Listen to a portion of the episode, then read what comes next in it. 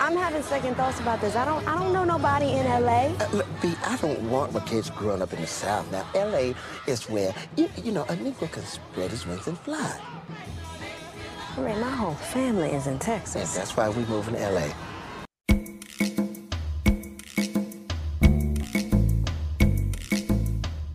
Welcome to the rank with John and Zac. I'm John. I'm Zac. We've been friends since Cub Scouts, and now 30 years later, we decided to start a podcast where we'll be ranking anything and everything. You know, the natural progression of events for millennials. You're probably wondering what credentials we have to rank anything. Well, we don't have any. If you disagree, join the discussion at Twitter at, at the rank podcast, on our website at therankwithjohnandzach.com, or email us at the rank with John and Zac at protonmail.com. You can also support us on Patreon at the Rank Podcast. And remember, please rate, review, and subscribe so we can keep this thing going. Anyway, enjoy the show.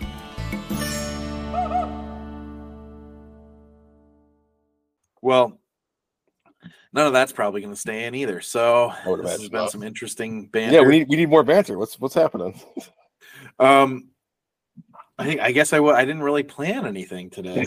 Um, Actually, I don't ever plan anything. every so often I'm like, oh, I should talk about this for a bit, and then I forget completely what it was. So, or I have to like, unlike you. yeah, well, you know, I oh yeah, Are you speaking about that from experience. Um, sometimes I'll like have the pretend conversation in my head and be like, oh, I'll say this, and then I like, oh, that's done since I talked about it to myself in my head, so it's no reason to talk about it in real life. I've already I already have anticipated all of John's responses, and therefore this conversation is over. So I just file that away and and and over and done with. You know what's funny is I I, I actually get what you're saying because you're not saying that like you don't want to have the conversation with me Mhm. anymore. You just sort of your brain sort of just thinks that's done. Exactly. Like, because I do that a lot too. Because I'll be like, "Oh, this would be funny to tell Zac," and I bet Zac will say this, and then I'll say this, and then, and then, uh, and then I'll just forget about it because it's like I've already had the conversation. Well, that's that's over and done with. so I get what you're saying. That happens to me a lot too.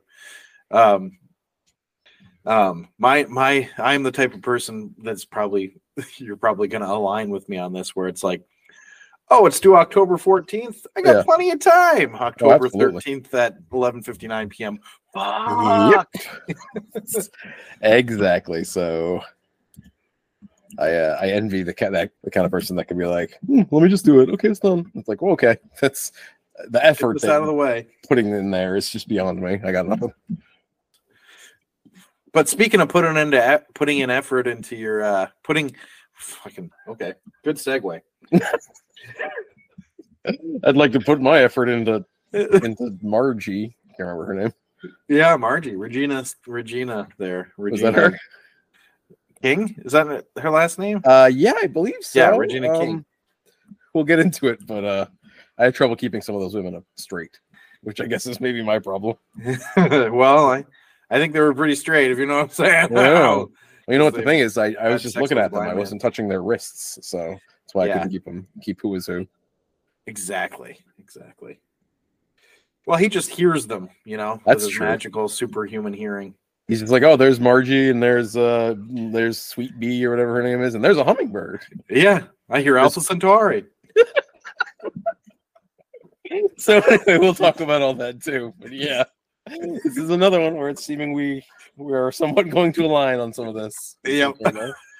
I w- watching it though, I knew we were going to. Yeah. Did you kinda know too? yeah, especially after whatever that last one we did was, where oh, million dollar baby. Same thing Yeah. happened then, where it's just like, mm, kind of wonder about this part, but I guess we'll see. So, what was your segue though? I, I hate to cut off.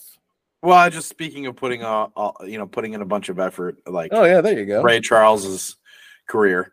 Mhm. So, why don't you give us an agenda? So uh, the agenda here is where we go over all of the aspects of the episode that are going to occur before you. We begin our episodes with the uh, with opening banter. I love that you always explain what an agenda is every time. it's never Well- just let's go into the agenda. Here's the definition of an agenda, and then we'll go into an agenda is a list of things. No, but uh, yeah, first we're gonna have some opening banter, which you heard, great stuff, right? And uh, followed by um, a uh, movie uh, summary where we're gonna tell you what the movie's about. If you're like, no, this sounds stupid, I guess you don't have to listen. Although maybe do, because sometimes the bad ones are the best ones. If you know what I mean. Um, followed by uh, some potent notables that are going to be potent, hopefully. Um, then the uh, movie overview, where we're going to go basically from top to bottom, explain the movie, tell you what was going on, and then we're going to rank it. Where we're going to take uh, 10 categories and rank uh, you know, the movie on uh, all of them, one to 10. What, what was good, what was bad. Nicely done. That's probably the best agenda you've given. Which is saying a lot. Because if you just heard that agenda, you know how the other ones went.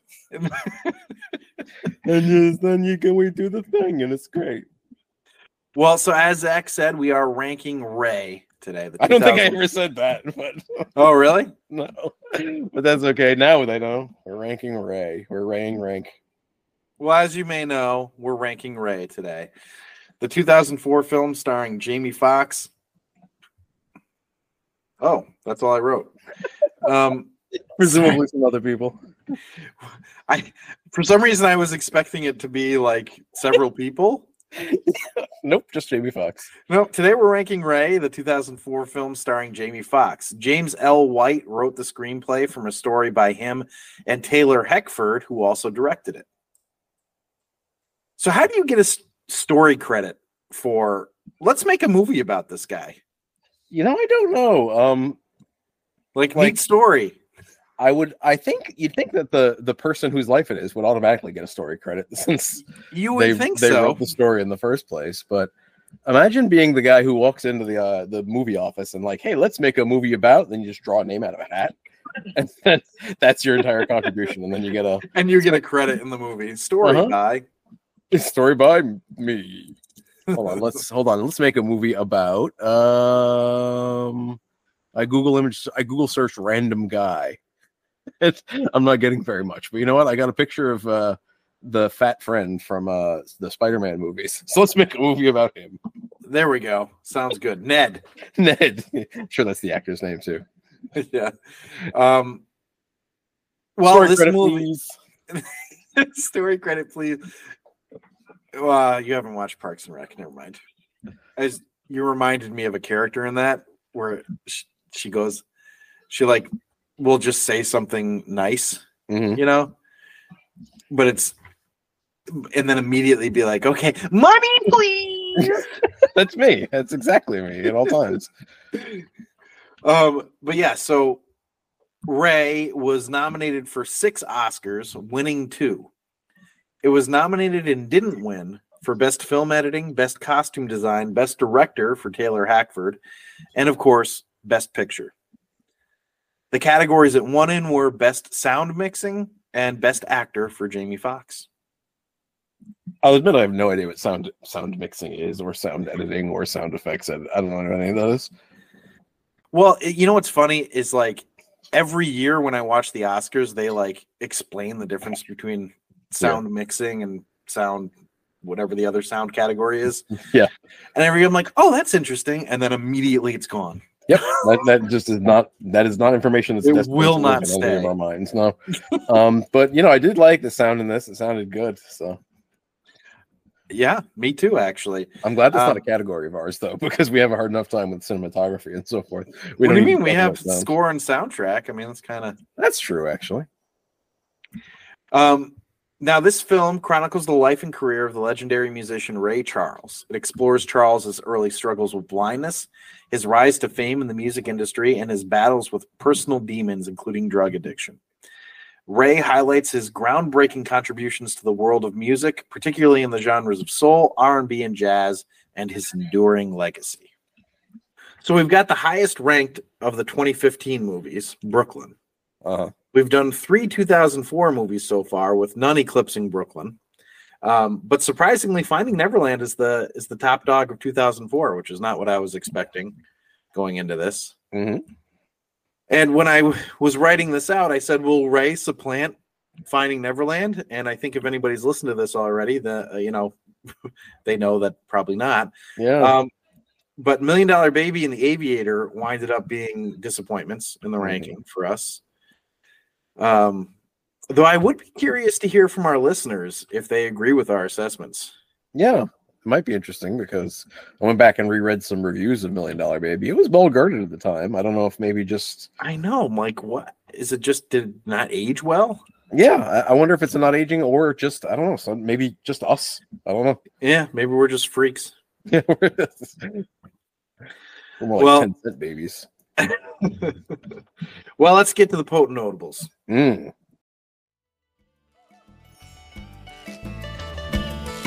Potent notables. I heard. a- I have a potent notable. Oh. Sorry, but uh, I heard that No, Ray go Charles was for a it. real. I heard he's a real person. What? I know. There's no way this was a real person. People can't be blind and people play piano.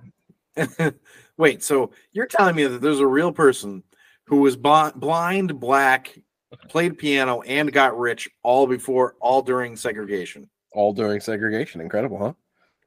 It And, actually is and pretty incredible. it is incredible. I was going to make fun, like Andy had 30 girlfriends, but you know, let's just leave it at that.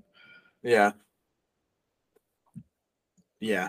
So as always, you know, uh, for our pro notables, I, I usually start off with the box office ro- results. This time we started off with that Ray Charles is real, so that's fun. Um, but uh, Ray made seventy-five point three million dollars domestically and forty-eight point six million dollars internationally for a worldwide total of one hundred twenty-four million dollars, all against a budget of forty million dollars Not bad. yeah i mean it's you know that's pretty good um what's uh so going into going into this we, we got where there's going to be some interesting stuff here regarding the budget but I, I liked this they made a copy of the screenplay in braille for ray charles That's funny. I guess it makes sense, but yeah okay, sorry. Uh, so he passed away not long after they finished this. yeah so he die? died after the filming ended but before Yeah. the movie's release That's quite the timing. He's like, well, that's enough of that. he, he, saw was able He saw the he- movie. he got well he got to see the first edit Oh, okay. and that was it so he then he saw the, like, the well, rough cut I'll die now. Yeah, I- yeah, I guess he approved. I mean, you know, so I have to say, like, it it's not like it really made him look that good. No, it didn't actually. I'm not saying I like him like less or something because it's just you know Right. it- I mean, it what it is, but it wasn't. It didn't make me like him a heck of a lot more. Right. was- and I'm just thinking, like, human. wow, he watched that and Mhm. was like, "Oh, that sounds about right. Now hold on, he watched it though. Just realizing. That's true. I didn't even think about that. Now did he just have somebody? Now, I will say, when? I saw when, when I read about it, it said that he sat through the first edit. okay, So so he listened to it by touch, or watched it by touch. watched it by touch. They made the movie in braille. Yeah. Well, they this maybe followed along the screenplay and was like, J- Jamie Jamie Foxx picks up the piano and he goes, "Oh yeah, that was how that it really happened." Yeah, Jamie Foxx did it for me. Um, Yeah. What's interesting too is that Jamie Foxx actually wore eye prosthetics Oh, that yeah? really did make him blind for up to 14 hours a day during shooting. Okay, so that would be that That's would a be lot, strange. man. Yeah, if, Yeah. if that were me, I'd be like, well, maybe I don't. Maybe I won't do that. Then again, I'm not an actor, so Yeah, I just I find it hard. I like if I I would just be like, I'll just close my eyes. Mhm. yeah, yeah. Just won't look. I promise. Yeah, I won't peek. Or like you know, give me the the glass sunglasses that are like blacked out, right? Mhm. But that's not all Jamie Foxx did to really dive into the role. He Oh, took wait. classes at the Braille Institute. Mhm. He played the piano in all scenes himself, Mhm. and he studied Ray Charles to mimic him, which Mhm. I mean that was pretty clear. Yeah. But he did stop visiting him after a few weeks because he felt that the 73 year old couldn't help him portray the 19 to 49 year old version of him, Okay, which I thought was that's fair. Yeah. You can go watch footage or whatever. But I'm like picturing him being like, "Look, old man, you you, you can't hack it." You're just not you anymore. Just being like a real dick to him about it. Like, I knew now. Look at me. She am give you. me money. Well, you know, actually, it was pretty convincing. So Ray Charles, like, I, I guess, I guess he's me. So just so you know, all of the the singing in it is Mm. actually Ray Charles. It's not Jamie Foxx singing. I did. I do believe I knew that because yeah, it does come across a little like this. Is Yeah, you can kind of tell. Yeah. Yeah. and it's interesting too because the you know the next big music biopic, Johnny the Johnny Cash one. I'm Mhm. pretty sure Joaquin Phoenix, and well, I mean we'll get there, but I'm pretty sure he actually sang everything. So Oh, come on, Jamie. Come on. You got to keep keep up. Joaquin Phoenix is singing. You can't sing. yeah, really, Jamie. Jamie You guys, Foxx. they their last names both end in X. Um, Uh, wow. How about that? only, only Joaquin Phoenix was a Joaquin Phoenix. With two X's. Exactly, Phoenix. You know, I okay. That's that's actually like weirdly blowing my mind now. Let's not let's move on before I get a little. it really shouldn't be blowing my mind, and yet it somehow is. Well, so Jamie Foxx has said that the role barely left him time for sleep. He got up early for filming and would film for long hours, and then he'd go, go home and stay up late practicing the piano. Mhm. So he was basically so engrossed in the role that he just like didn't sleep. He's like, his wife is like, "Come to bed." He's like, "No, I have to do heroin." I was I was just gonna make a heroin joke. It seemed like the right time for it. Huh? It did seem like it.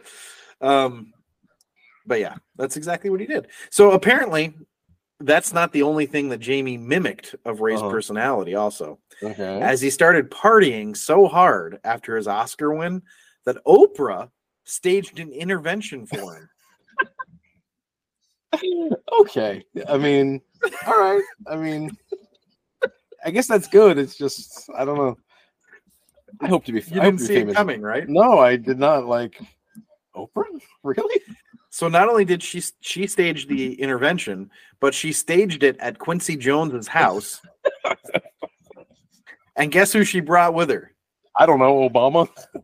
No, that that would have been good. I, it- but I mean, this was before Obama became president, right? So it was uh Sidney Poitier. so he's she's just bringing out the big guns as well. Yeah, star-studded cast for the Yep, intervention. Here, here are all the black celebrities who were disappointed in you. But Jamie Foxx has said that that Oprah saved her, saved his life. So Well, thank you, Oprah. doing that, yeah. It was basically just like you're fucking this up. I'm imagining Jamie Foxx won't stop acting like Ray Charles. Yeah. Because I'm sure it was just that he got into partying, whatever. But like my imagination is is that he would not get out of character, and they're like, "Break character, the movie's over." And he's like, "I can't," and they. But he's saying it like, "Come on, why you Yeah, need some jive?" You know. exactly. I wasn't going to attempt it. I'm glad you did. But, I uh, actually, yeah. and of course, I'm acting like with the, like there's a camera on me, right? I was like scratching my shoulders, and I can see exactly what you were doing. Strangely enough, I'm over here doing um, Eddie Murphy's Stevie Wonder impression. Same thing. they did have similar movements to them. They did. I don't know if it's a blind thing or what, but I'll just leave it be. well, Taylor Hackford, Uh-huh. the director, decided to end the movie at Ray's midlife because his later years had no conflict, only success. You lived a very boring late life, Ray. Ray's like, I know. Yeah, I, on purpose. Yeah. Um, I mean, maybe it isn't good for a movie, but uh, Mhm. sounds like a good life. yeah. I'm good with it. That'll be And my so- later years will be free of conflict. I guess we'll yeah, see. that would be amazing. I, I hope the same for me. But Taylor got the rights to Ray Charles's life story back in 1987. Taylor Mhm. Hackford, Mhm. But no studio was interested in backing the movie. Oh, So after it was shot independently, Universal Pictures stepped in to distribute it. But part of the reason Universal Pictures released it was because one of its executives used to hitch, used to hitchhike to Ray Charles concerts. okay. So Um, thankfully, I guess. Yeah, but what's fascinating about this is it apparently it took just one man to get this film financed. Mm-hmm. Philip and it's Ray Charles. No, I'm sorry. it wasn't. It was Oprah. It was Philip Anschutz and Shuts and Sh- and Shoots. I don't know, but he's a billionaire from Colorado. Who was Philip worth, and shoots eat scores. That's right. He's worth fourteen point eight billion dollars right now, according Okay. to Forbes. And he just decided he wanted this movie made, so it was like what? Well, what's crazy to me is that there's a guy worth fourteen point eight billion dollars, and I just never even heard of him. Yeah, I think we've talked about this before. That's exactly the billionaire I would be. Just you won't have any idea who I am. I'm just so rich and doing anything I want. That's exactly who I would be. I would want nobody to know my Mhm. name. I would just be like, I, I'd just be like, I'm a billionaire, but nobody knows. Um, yeah, and, and meanwhile, just you want a you want a movie made, and you're like, hey, you can you guys make this movie? I want to see it. "Oh, okay. yeah. Well, he covered the entire forty million dollar budget himself. Mhm.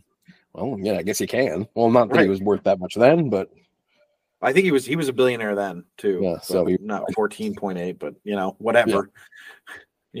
Having a billion dollars, being Mm. worth a billion or more, forty million is like you know Mhm. saying, here's a couple hundred dollars. Mhm.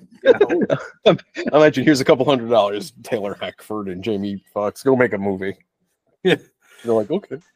But apparently, the funding came with a stipulation. Mhm.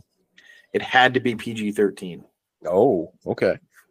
You know, and Taylor, actually- oh, go ahead. I'm sorry. I was actually kind of noticing a couple of points during some love scenes that really kind of was a little tame. Not that I was like, you know, whatever. It's just I noticed. I know. I was hoping for the untamed version. Um, Jimmy Ray Charles untamed.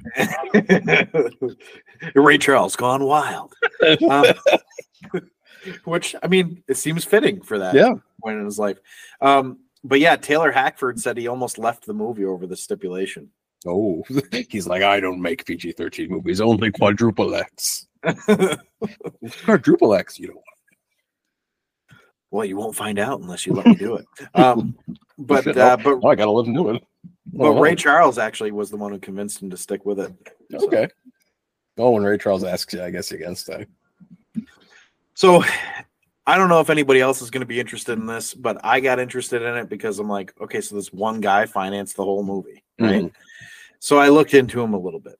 Mhm. Anschutz made his fortune in oil, railroads, telecom, real estate, and entertainment, and is the majority owner of the Los Angeles Kings and also owns the Crypto.com arena. Okay. Apparently, Anschutz Entertainment Group operates more than 350 arenas and concert venues, whether by owning them or through affiliations worldwide, hmm which is a lot of Yeah. arenas.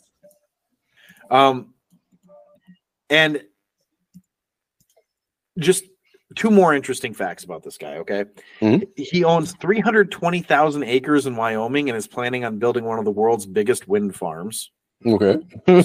Kind of cool. Just more Um, stuff to doing out of nowhere, I guess.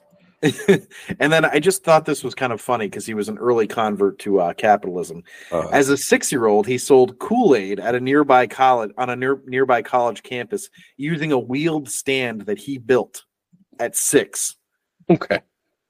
So yeah, we get it, Phil. We're Yeah. all lazy in comparison. Pretty much. Um, I didn't even know what what Kool Aid stands were when I was six.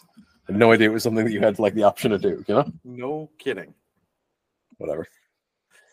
All right, so some inconsistencies in the movie, right? Yeah. Ray watches as his younger brother George drowns because he thinks he's joking at first.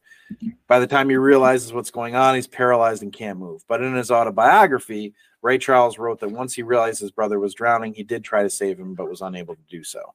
hmm Um, one aspect of Ray's life that was completely neglected from the film was the fact that there were two women who greatly shaped his childhood and ultimately the man he grew up to be. hmm In his biography, Brother Ray, he explained that he had a biological mother, Aretha, hmm and an adoptive mother, Mary Jane, who he called Mother.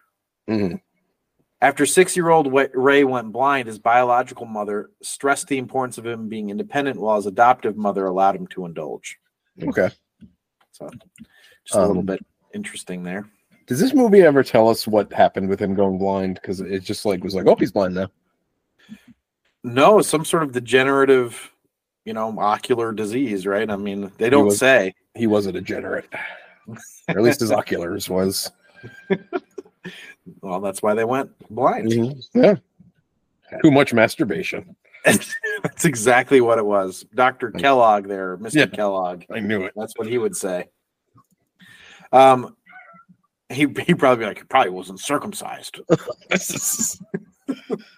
So speaking of his mother, the actress who portrayed her, Sharon Warren, didn't Uh-huh. have any previous TV or film work and didn't have a manager or agent when she auditioned. This is she just wandered into the wrong room.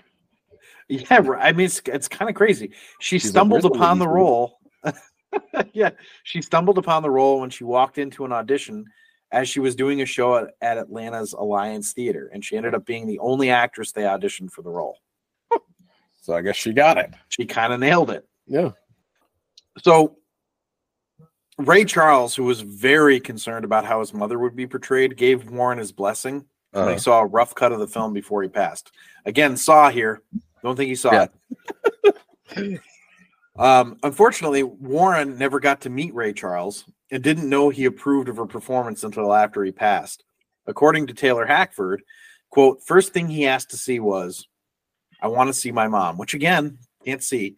Um, but this is a quote here. So I want to hear what you put in for my mom. So now we get to hear. okay, there we go. That was the most important thing to him, and he loved it. End quote. Okay. So Jamie Foxx like, was you know he had to audition for the role, obviously, but he had to audition with Ray Mhm. Charles.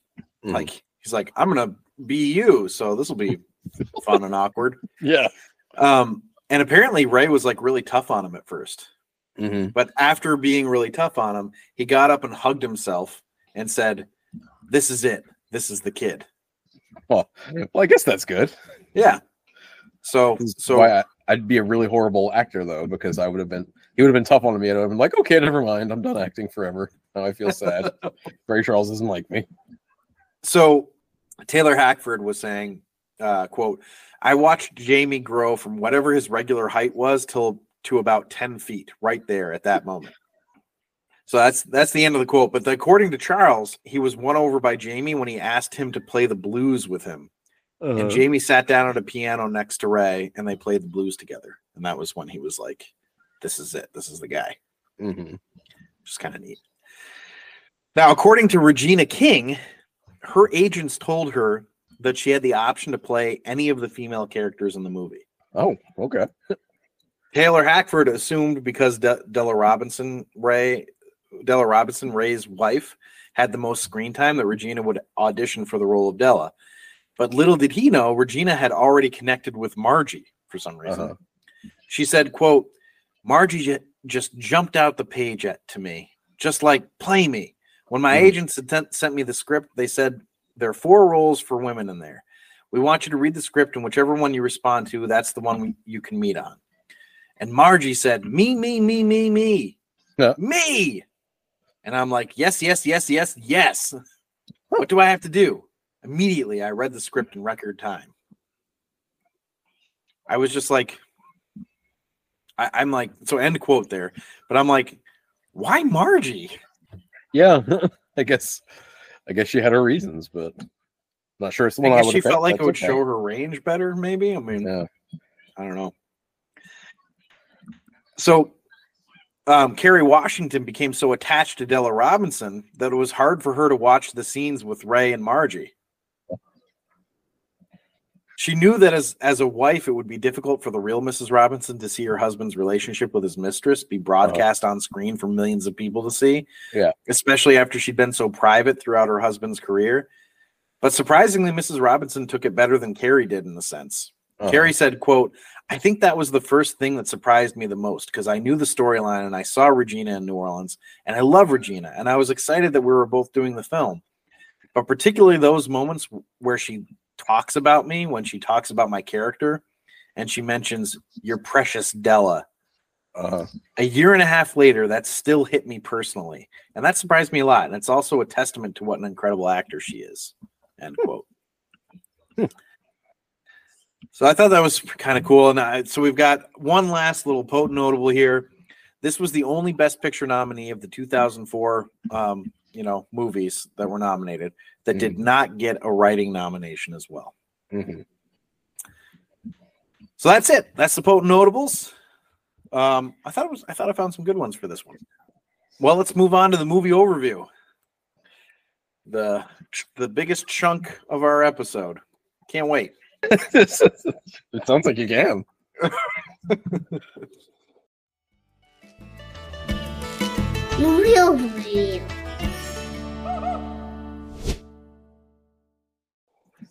You're like, no, I can wait, and we just wait. Well, you know what's funny for me is like I turned it on, and the the first thing I wrote, because I was like, I checked the time on it, you know, Mhm. like how long is this? Mhm. And I was just like, here we go, time for another super long movie. Yep. Ah, shit. Here we go again. Yep.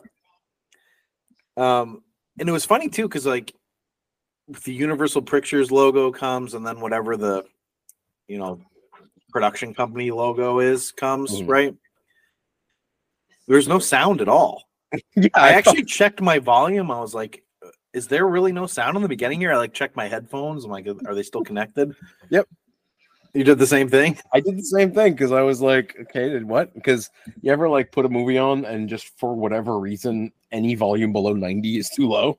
Yeah, like, know. why Why, does this- is that? I don't know why that happens, but I was like, let's see what's happening. And it's not. And then I was like, oh, it's because, wait, no, he's blind. He's not deaf. Why would they do that? Like, stylistically, that doesn't make any I sense. didn't really understand it at all. And then, like, by the way, whenever you have to do that, you know, when you're like turning it way up so you can hear them talk, Uh-huh. and then there's if it's an action movie, Oh, right? sure, there's yeah. an action scene, and it's like the loudest thing that's ever happened. Yep. I am now deaf. So you turn it back down, and you're like, "Fuck!" Now I can't hear them. Turn it back up. That's that's not annoying at all. Sound mixers or editors or whatever. I don't know. exactly. But, no Oscar here, for you. but here in this movie, bam, right away, Mama with an intense moment speaking to the camera. Yeah. Never, never let anyone turn you into no cripple. Mhm. Like, okay, I won't. I wasn't gonna. and you know, so we're like, you know, just starting right off here. I don't know. I don't know how, as a white person, you can watch these movies Ugh. and not just feel guilty about our history. And I was thinking Mhm. about that. I wrote that while I watched it, and then today, when before we started to record and everything, I was thinking like, Mhm. oh, I know how. It's because they go, oh, the movies are just you know making it worse than it was. It wasn't really Yeah. like that. We were nice Yeah. to black people. Yeah, sure you you were. yeah. Well, yeah, that's what I was like. The very like right off the bat, we got the thing with the bus, right? And I'm like, you know, how did anybody just not like just anybody who had to deal with that stuff? Like, I get the slightest inconvenience of friends. It's not even because of any particular reason other than I'm a dickhead sometimes, and I have a hard time dealing with things. Like, meanwhile, these people are, you know, people facing actual difficulties, and they somehow get through it. I don't know.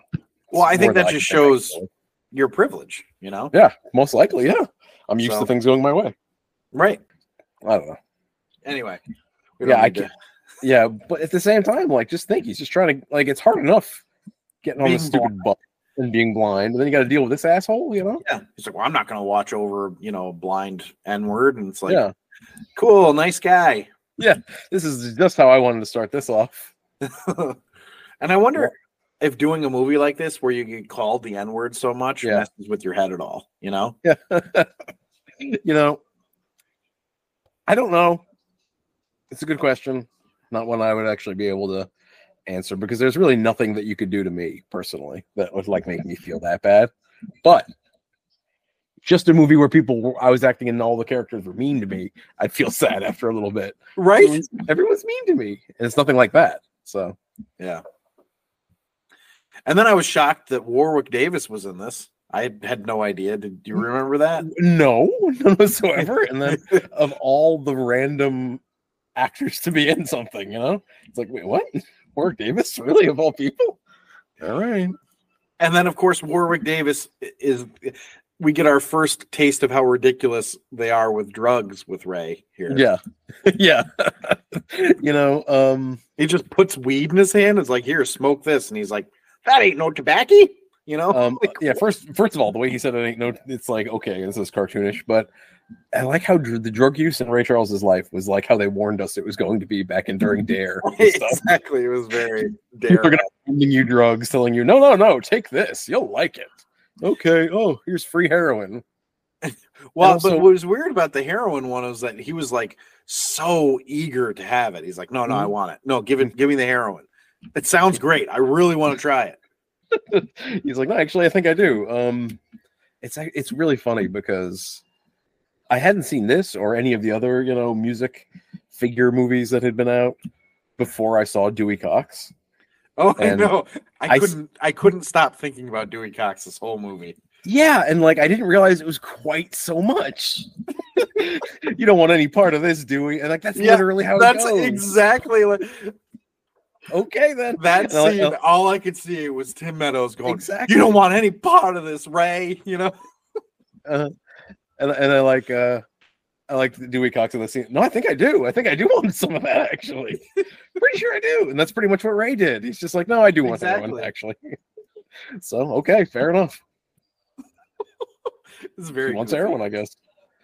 So then, then we get the the the the lady who's like, you know, you're gonna come to my house or whatever, or I can't even remember Yeah. exactly what she said. Yeah. But I I wrote like, oh, so she's saying she wants him, you know, like with a Mhm. question mark, and then like immediately I was like, oh, I guess. so. Yep. I guess that's what she indeed what she's saying. Because and then we get like a couple of very uh I don't know, not subtle. What's the opposite of subtle? Unsubtle scenes of her like Jamie Foxx's character, you're not done fucking me. And it's like it's like twice it happens.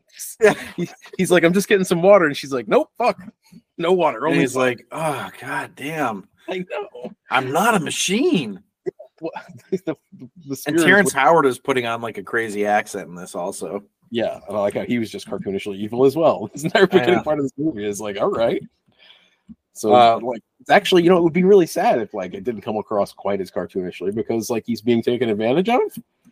And Yeah. like kind of like low key like sexually assaulted by this woman a little. Yeah, a little bit. I like that he's like like hell. It's free rent. Yeah, exactly. So and but like I felt bad because I didn't feel like it was handled quite as well as it might have been. So it just felt silly more Yeah. than like sad. Might have just been me though.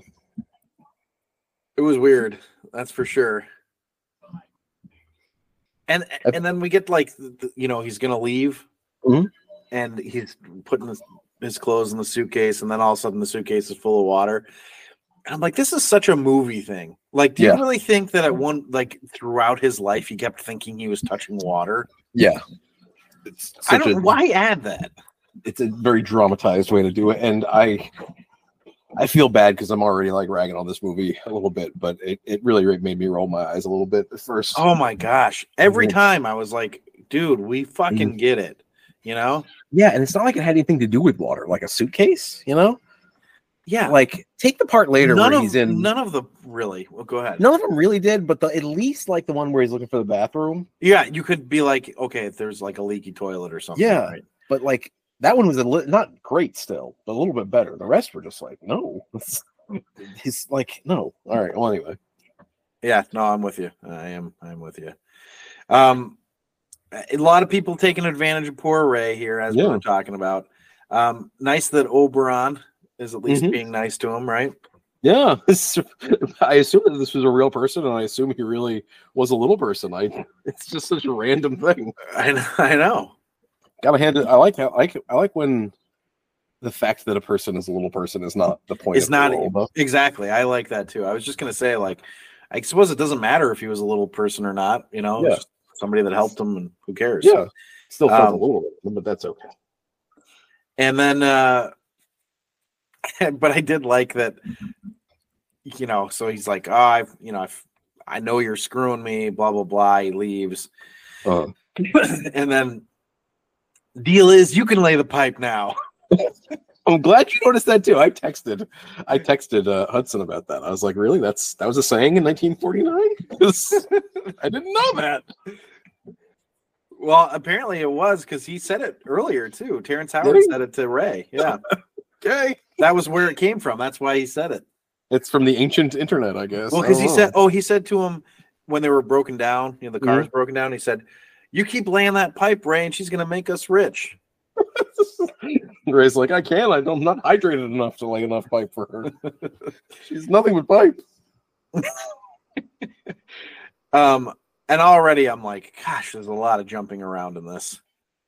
Yeah. Where's the okay? We got this scene. Now we're gonna do this scene. Now we got this scene. We got to show all this. We got to show every little bit of this. I'm like, okay, we just focus. Um, Yeah. Focus. um, this guy playing piano when he's meeting with the Swing Time Records guy. Mhm. You know what I'm talking about? They're in the club. Yeah. Is he actually playing music? You know, I I, feel know. like I could play. Like the way he was. I'm like, you're just pressing piano keys. You're making me cough. um, yeah, no, I, I I didn't think of it, but you're right. Now that I'm looking back, I'm like, wait, that was kind of It's just like there was I, you know, for a movie that has such good music in it, I was Mhm. like, what the fuck is this? now this is um yeah okay yeah like I was I don't know I think they were like trying to show that it was a jazz club or something, and I'm like, right, but you know, usually where jazz can get like weird is when you have multiple people like trying to do their own thing, right? Mhm. Not just one person he's, no, he's just just hitting person. whatever keys he wants. Like I can play the piano. Who let So- me up here? so it makes me laugh because that was that was in fact supposed to be a real guy. That was Art Tatum. Um, Well, who was Art a- Tatum sucks. So, so I guess I guess that's not your thing, but uh, um, I like Art Tatum a lot. It- but it's one of those things where I see exactly what you mean. You know what I mean? So I'm not like gonna not gonna argue about it. But um, no, he was he was considered one of the best pianists like of all time in any genre. Um, particularly one of the best jazz pianists of all time. but at the same time, it is one of those things where people uh I'm sure there are better examples of his uh of, his you know talent. Well, you know, it's funny because you can be like, "Oh, he was considered one of the best jazz pianists of all time." And people who don't like jazz will be like, "No kidding." I bet, I bet he was, because you know he farted on the piano and the random sounds that came out. Um, He was, he was also blind though. It's another. Oh, was he? uh, another thing about him, yes, and um, I don't know if he would actually have been playing there or something. But it it's it seems a little convenient that like oh let's also let's just happen to talk here with this other blind pianist. I'm not I'm not positive he was blind or if he was just sight impaired. No, born nearly blind. So it's just blind. That's about as blind as it gets. well, it said nearly, so Yeah. maybe he's not all the way there. So, um, Yeah, like one percent. That's what counted. well, I did enjoy the touch uh, of putting in the movie that Ray needed to be paid in singles. That I, actually, I thought that was pretty like that was cool. Um, early on here, we're getting a good sense of how easy it is to get screwed over. yeah, how how hard it can probably end up being to trust people because you get the part in a little bit where um Bunk pays him, but he has to pay him in like a ten and a fi- in a in a, in a five and stuff because he doesn't have enough singles. right. And, And, then when he fights him. And then he fights him because he heard him put down a certain number of bills.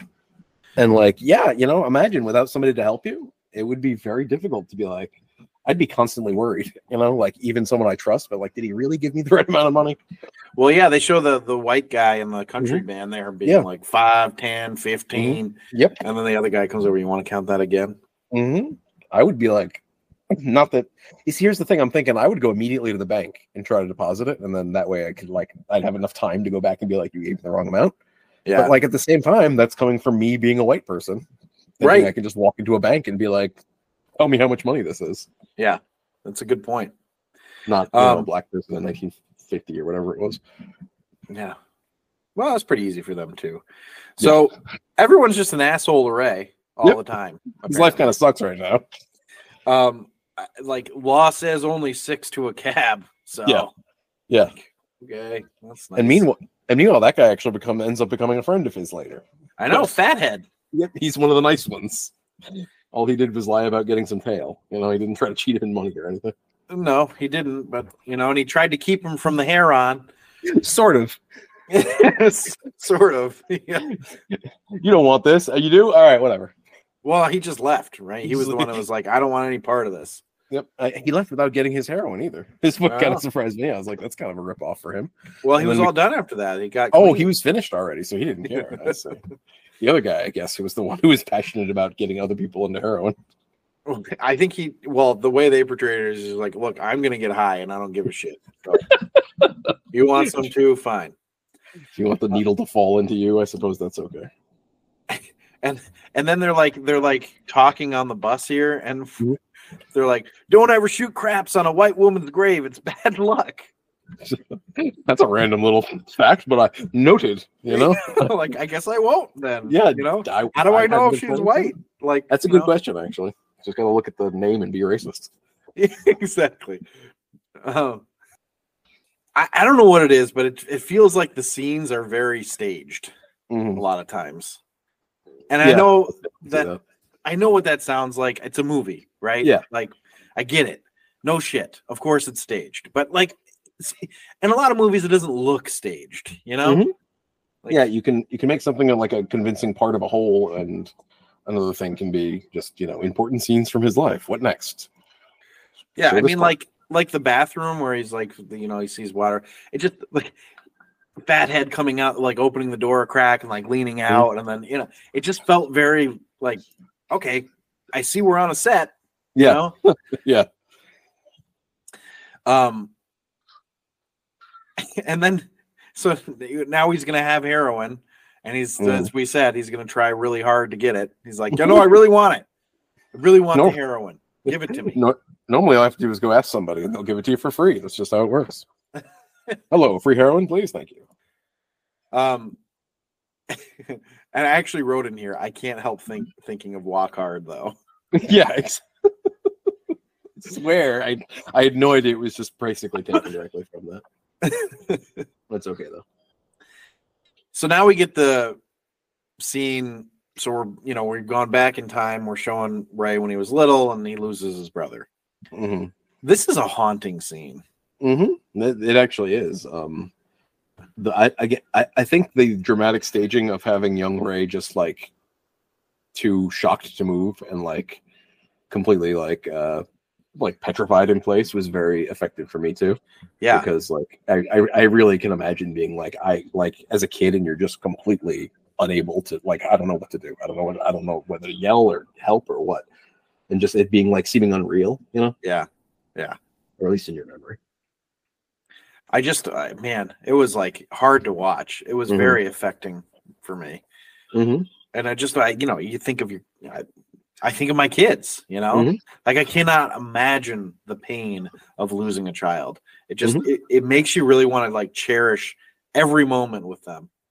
And um, you know, that being said, though, of course, you, you know, and I'm sure any other parent will understand this, but like, like today, Sarah went out to dinner with friends, so I was watching the Three Boys myself, Mhm. and Quincy just like cried for 40 minutes straight at one point, Uh and I was like, I don't really cherish this, this isn't the part that is really most fun. but but at the same time, you know, it's like you, I just, you know, Mhm.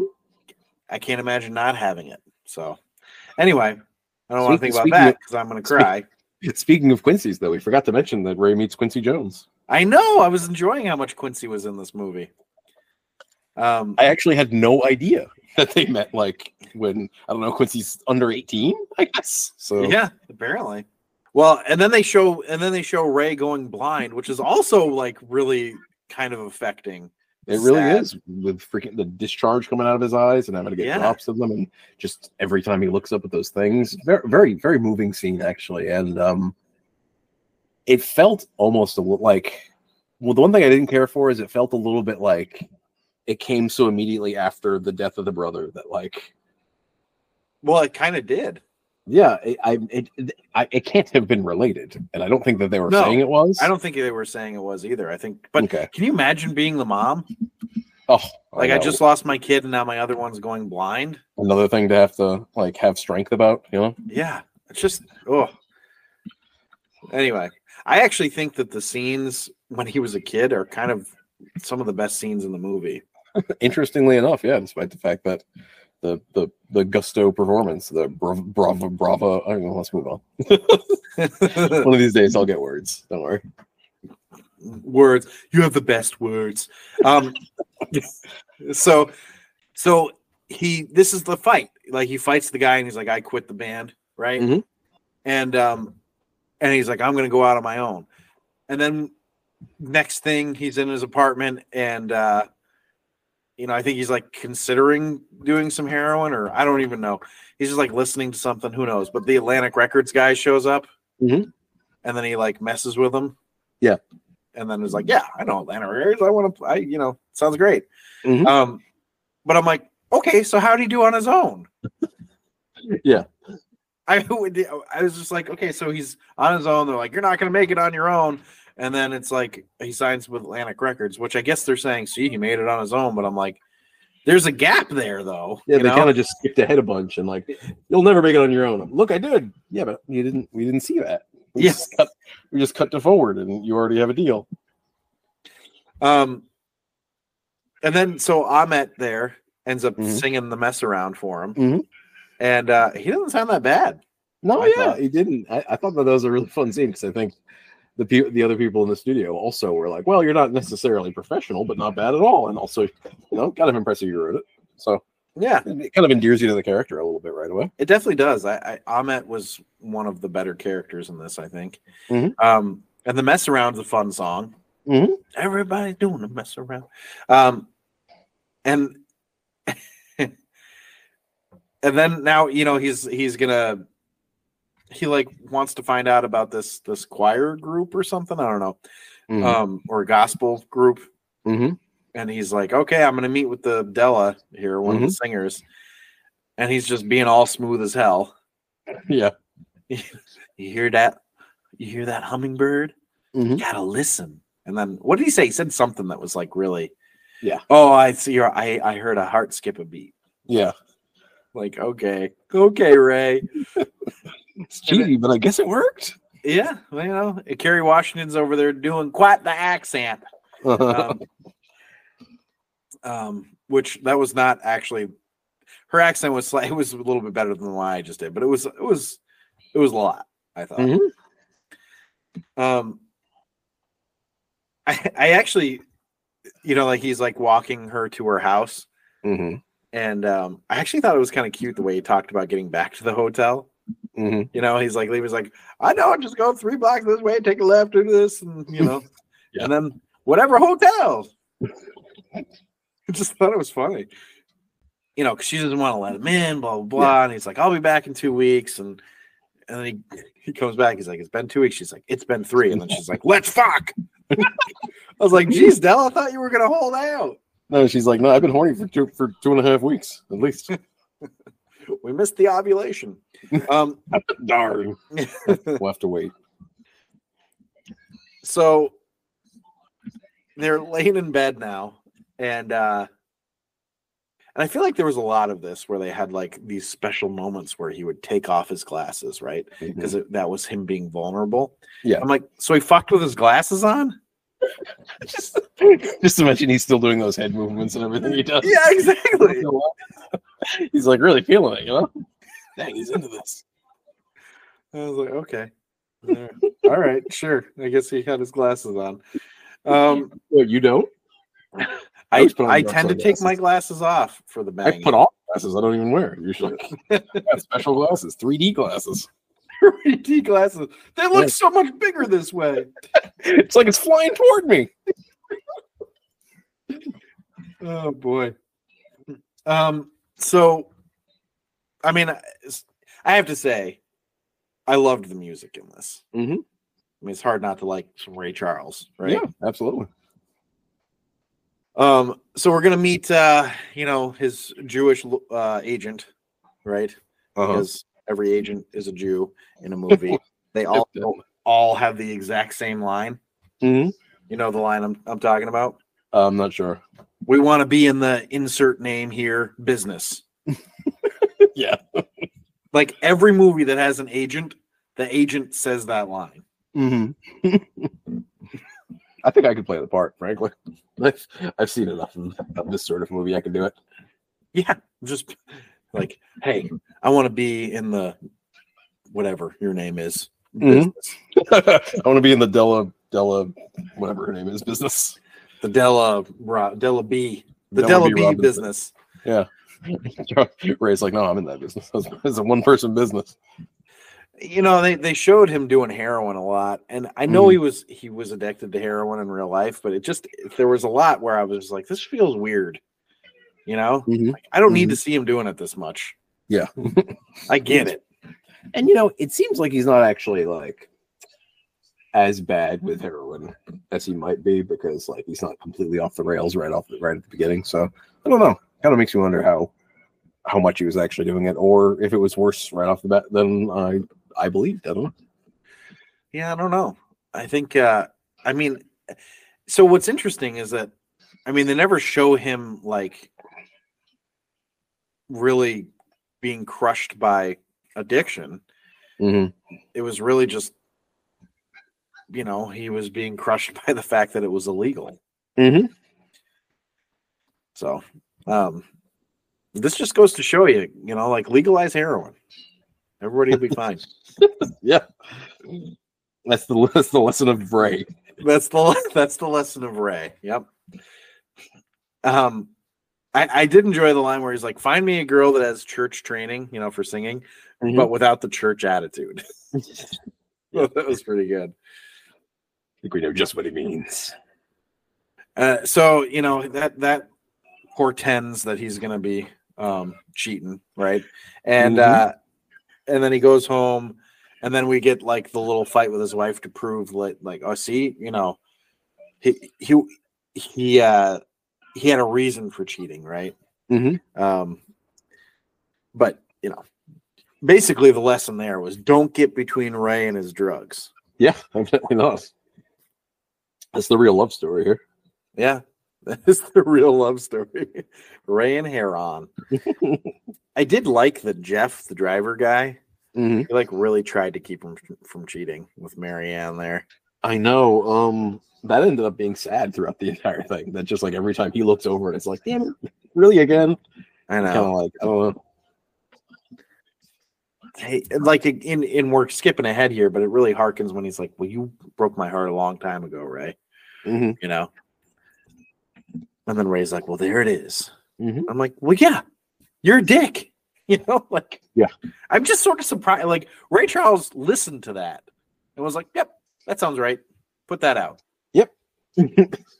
I was like, He's like, yeah, that's exactly how what happened. okay.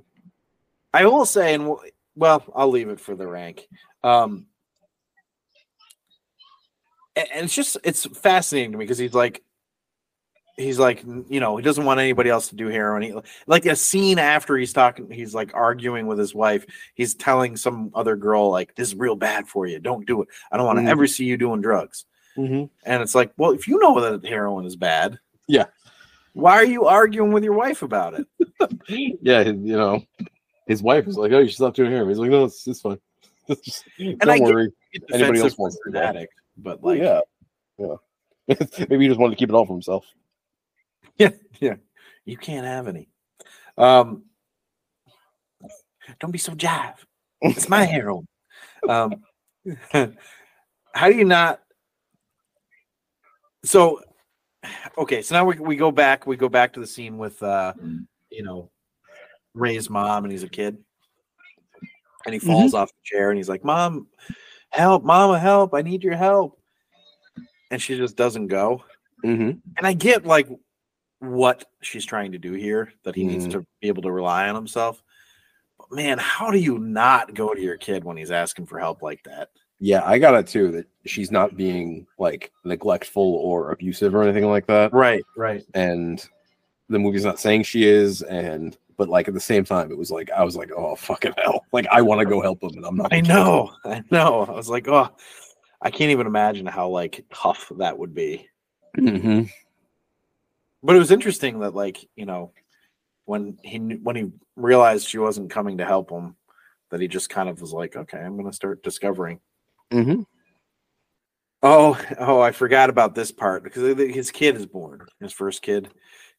I, and he, you know, he does the. So this scene reminded me of Forrest Gump hmm a little bit because he goes, "Can he see? hmm Yeah. Is he Is is he smart, or is he?" yeah. Uh, And I'm just like, "Well, I don't know. I mean, he's a fucking baby. He's a newborn, dude. You know." he came out reading a book. Like, what do you expect? Yeah, and I'm just like, well, you didn't lose your sight until you were what seven? So maybe wait till he's seven and be like, can you still see? Hello, child. Can you see anything? And he's like, what? I can see how bad you're being to my mom. Yeah, exactly. You didn't care that I was an all star. Smash Mouth cares. You don't care. Um, and uh, you know they're showing his mom here, and she, you know, you get the feeling that she was quite the woman, right? Mhm. And I know that's what Ray wanted to present, right? What the real Ray Charles wanted the movie to show. He was very concerned about that. Um, but I think they do a good job of it. hmm I think so too. Um, like I said at first, I was a little bit like not against her or anything like that, but you know, it was kind of tough to watch. But then I, you very much see what she's doing, and she's trying to make him because like later she sends him, she has to send him to the school, but like by himself. So you can see why she was working really hard to get him to be independent, not require because nobody was going to give him help. If nobody was going to give him help, you know, he would have to figure it out. So I understand. Yeah, me too. I mean, I think they showed that she's um, a pretty strong woman, actually. Mhm. You know, it's a it's a tough thing to. It's, that's just tough And to lose a kid and then have your other kid go blind. I mean, it's just unbelievable. I can't. I can't think of it. But then we cut back to his wife Della, and I'm just like, man, this woman. You know. Yeah.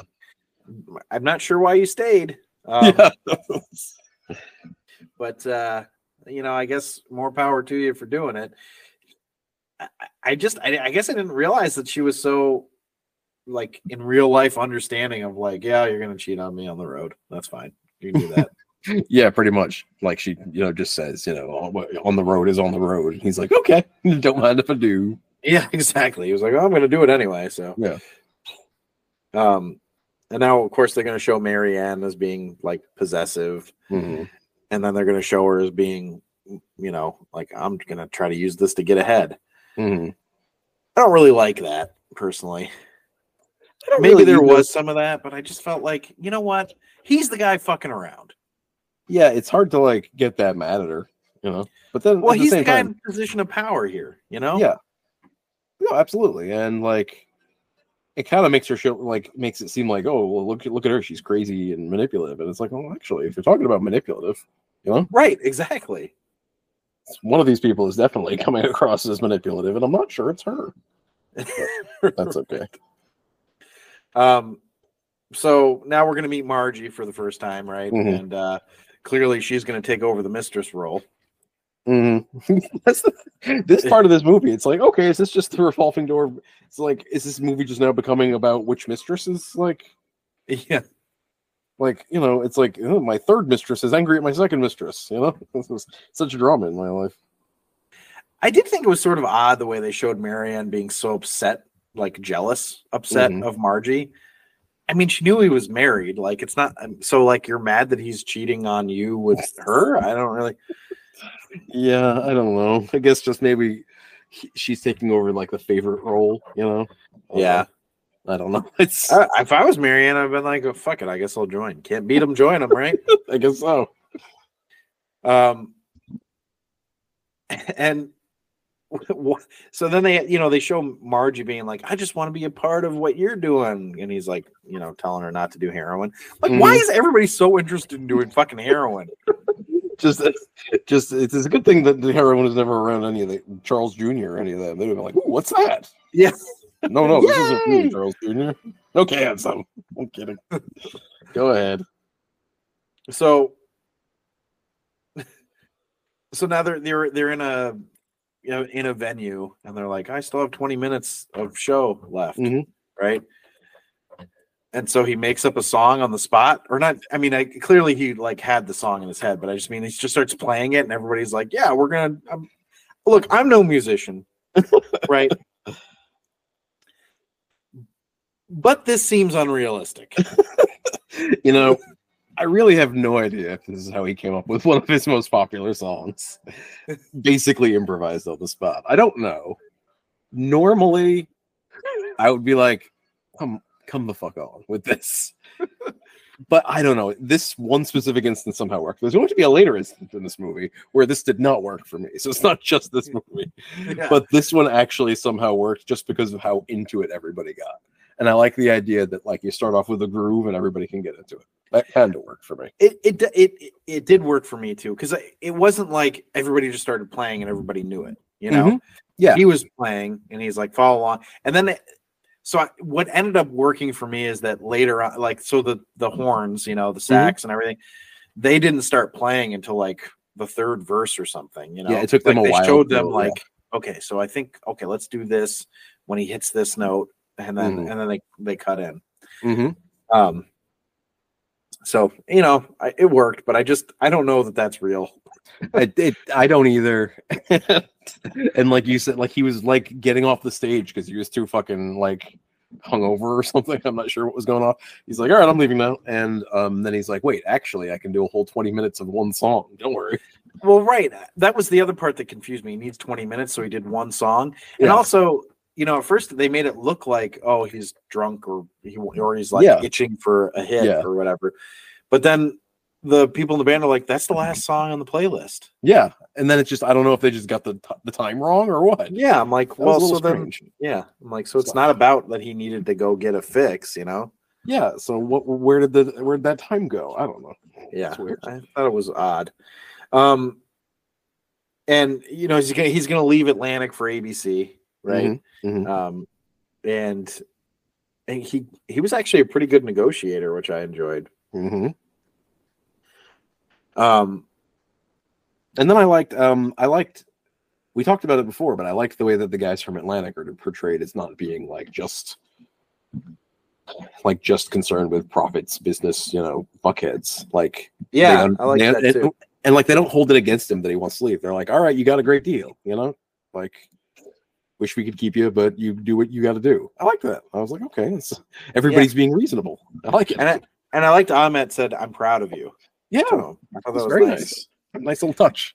I think that's the last we get of those two. But Yeah, it is. Um, but uh, what? So he's gonna move to LA now, Mhm. right? Because now he's got all this money. And um, Della's like, "Well, my whole family's in Texas," and he goes, "That's why we're that's moving." why we're moving. So I noticed that too.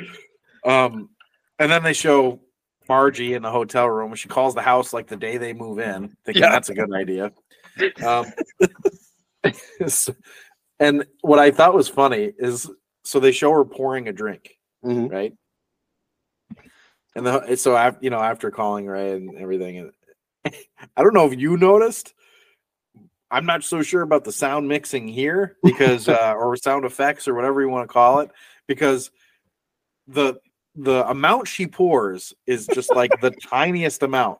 But, but the sound of her pouring it was glug glug glug glug glug glug glug glug glug glug glug. It just went on forever. I'm like, what the hell? She's pouring like a full cup of vodka here, and then you see the cup, and it's just like a little tiny bit. And I'm like, what? This this didn't make sense. Okay, You know, I do remember actually the sound effects being kind of weird there, and it's like, have you guys ever poured liquids before? Why are we suddenly in like one of those beer commercials with the really cartoonish pouring? glug glug glug glug glug. Um, And also like how like, look, she's alcoholic now. It's like in the scene, and then one other scene where she's drinking, and it's like, oh, she's got a drinking problem yeah. because of because of twice. and then later it's like, I'm not drunk. I'm pregnant. It's like, oh, all right. Has that been the case the whole time? It, were you were you pregnant that other day when you were throwing things at me? Well, this and so we're, we're gonna see Quincy again, which Mhm. I was again enjoying to hear hearing the name Quincy so much. Mhm. Mhm. Um, I liked that he was refusing to play Jim Crow South. Me thought that was too. Me cool. too. So it shows some some scruples. We'll have to see if Um, it rubs off on Ray. And you know, we're getting more scenes with Margie and Della and Ray being an asshole. I just, I'm like, this does not look good for Ray Charles. Yeah, he, he heard all of this and went, "Yep, this is this is just what I want to portray," Yeah, or or whatever. I don't know. Okay, I just was surprised. I'm like, I'm surprised he wanted this to be on film. You know. yeah, exactly. I guess he wasn't concerned about how it looked. So he's having this, you know, thing with Mar with Margie, you know, and she's like, "From now on, we're strictly business." And he's like, "Great, I got a song for you." And it's hit the road, Jack. And I'm like, "Really? This is a little too kitschy for me." Um, this was a lot too kitschy for me, and this is exactly the one I was talking about. With, Oh, really? That's funny. with the other one, pretty much worked. This one didn't work for me. This one, I was like, no, no, no, no. Yeah, They're- it did not work like- for me at all. It was too much. They're like breaking up. She's pregnant. Like he's like, "Ah," but let's chan- channel our anger into this cool song. Like, no, no. and she's like crying through the hit the road Jack Oh, parts. And I'm like, know. oh my god. give me a I'm fucking sorry. break, dude. That was you know? that, that was a bridge too far for me. I had to be like, you know what? This I'd like this entire scene to hit the road. Actually, Yeah, I was like, come on, Taylor. What the fuck are you doing here? yeah. what the Heckford? well, what was it? It was Finding Neverland, right? That I Mm-hmm. said that the only one that didn't get a Best Director nomination. I guess so. Fucking did. All right, sure. um. Anyway, sorry, Taylor. You know, Taylor Hackford's listening to this one single tear goes Yeah. down his, his cheek. I don't even remember that. What Marc Forster, right? Yeah, Marc Yeah. Forster. I think he did a better job. Just saying. Yeah, probably. So, um, and I know. So we're, you know, we're that's ridiculous. I'm, I'm like thinking, why did Regina want to play Margie? yeah, she was really into Margie, I guess. Whatever. It's funny because I I was watching you know this movie and thinking of you know I think you do this too. Sometimes I'm just like thinking about how you're gonna react to Uh huh. the and I, I was thinking about the scenes with uh with you know Ray when he's a kid and his mom Mm-hmm. and I was like, I find these scenes to be very affecting, right? Mm-hmm. And I actually wrote, it's interesting because I'm thinking that you didn't feel the same about them, but you did. So that's Yeah. kind of cool. No, absolutely. Um, the one thing I will say is that I didn't always love their placement in in the story. Oh yeah, It felt like they came out of nowhere a lot of the time, and just you, they it could have been organized better. But it we'll get into come out of nowhere. It's whenever he touches water. That's true. That doesn't exist. Sorry, every time he hallucinates water, he doesn't remember his mother. True. Yeah. That's yeah. Anyway, great segue, Taylor. Um, so now he's going to go to Georgia. Uh, and find a conscience, right? Um, Yep. Not that you know, I sh- I- shouldn't say it like that because like that's not an easy thing to do to give up a bunch of money True. to for a cause like that. You know, um, like I don't know that I would do that as a white person to help out an, another white person. You know, Yeah. So, like, um, I don't want to give him shit for it, but I couldn't believe they banned him for life. mhm. Like that was a I know. real thing. They Seems like an him for life. overreaction, but okay. And you like it's especially you didn't play fun. the concert in Augusta, so banned for life. banned for life. And like it's like how I think we talked about this in another episode of something recently where it's like, you know, It's all blending suspend, together. suspending someone from school, you know, Yeah. for like you skipped school, now you're suspended. Oh yeah. You, you didn't play our concert. Well, now you can't play any concerts. He's like, well, that's what I was saying. I'm not going to play your what I'm. Doing. Yeah. Yeah, So that's Well, fine. you can't refuse to play our concerts. We won't let you. Okay. Yeah. Alrighty then.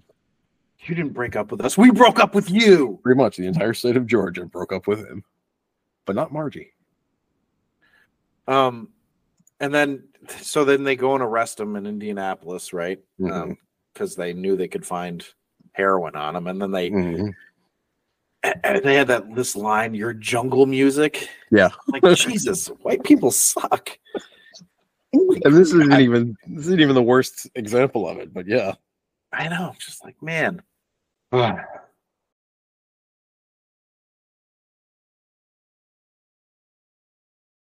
yeah, white people are not the best. So sorry, whiteys. bunch of white people listening. Oh man. well, I'm white and I feel bad about this, so I hope you guys do too. um, and I'm just like, man, his wife put up with a lot of bullshit. He really did. like goodness gracious. You know, it's it was funny too seeing all these like 1950s and 60s placards. You know, Uh-huh. because what I remember Ray Charles from is like the I don't know if it was Pepsi or Coke. I think it was Pepsi though. It was Diet Pepsi. Commercials, exactly, and and that he was in a commercial with Batman. That's what I remember. That's what I remember too. And I like those I'll tell you, I like those Diet Pepsi commercials so much. Me too. My my my parents went out and got me a cassette tape of Ray Charles's greatest hits. So Because of those commercials. because of the commercials. yeah, I love those commercials. So there's that. and then watching this movie, it's like, oh, I don't know if he was the most wholesome example for kids, but um, I guess Well, by actually by that by then he probably fine, yeah, yeah. But just imagine 60s and 70s Ray Charles being not the not the greatest role model. You know, so now so now like we're gonna see hit he's gonna do the Georgia on my mind or whatever Mhm. song. I don't even remember. Oh no, he's switching to country. It's not the Mhm. Georgia on my mind one. He wants to switch to country, and I feel like they do this especially in musical biopics, right? Mhm. Where they're like they show them in the concert and they're gonna change things up, right? And uh and then everybody's like shouting out requests in a Yeah. concert hall, you know, like shouting him down so you can't hear it. And I'm like, you know, I know I haven't been to every concert in the world, but I've been to a pretty good amount of concerts, and I've never Yeah. fucking heard anybody yell out requests in a concert venue. no less every person in there. Yeah. It's funny because they're not booing him; they just want him to play the different song. I don't know. It's that's strange. Yeah. Do mess around, mess, do mess around, do hit the road. I'm like, what the? This doesn't happen. Guys, be quiet, please. Like, I mean, if I was in a concert and somebody was like screaming that, I'd be like, would you shut the fuck up? This isn't how this works. this isn't how any of this works. This guy can't hear you, okay? and if he can't hear you, he's not going to play that song because you keep yelling it at him. He can't hear you. He's blind.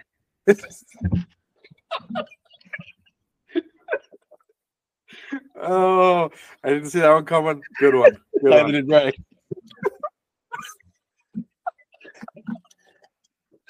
Oh shit. Uh, okay. Moving on. Now we're gonna meet the uh The new business manager guy. yeah the new business manager guy, and we're gonna s- you know, and then we're we're foreshadowing that we've got another person getting upset with with Ray Charles. But it's interesting. There's it's sort of the for the foreshadowing is it's not really Ray's fault. They're just Yeah. getting jealous, and I'm like, no, Yeah. You know, sometimes you have to look inward. Mhm. like maybe you're just a dick. Pretty much. Um, I did enjoy them showing all the different languages. You know, Yeah, that was fun. That was a fun scene. um, I I don't really understand what purpose it served, other than I guess that the guy was around for a long time. I don't know, I but guess uh, it was neat. th- that character, he ended up kind of confusing me because I thought they were just presenting him as like the competent guy who was like going to help out Yeah, because he knew to dim the lights and everything, and then he knows all these. Thought they're just like, oh, look what a good, what how good this guy is at his job. Then it turns out he's just an asshole, and I was like, well, where are we going with this? yeah, Kinda felt weird to me. and then and then there's no payoff to that. Mm-hmm. It's, it's it sure seemed to me like he just stayed on forever. Because Jeff's gone. Um, Yep. and the, this the the new manager guy there.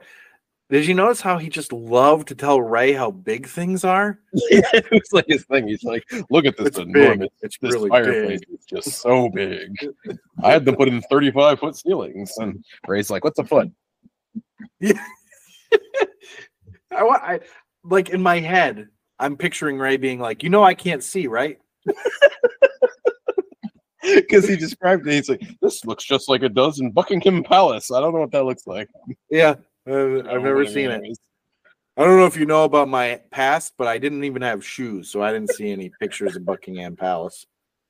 exactly. So, um, guy came off as like a real tool in these scenes too. Yeah. So whatever.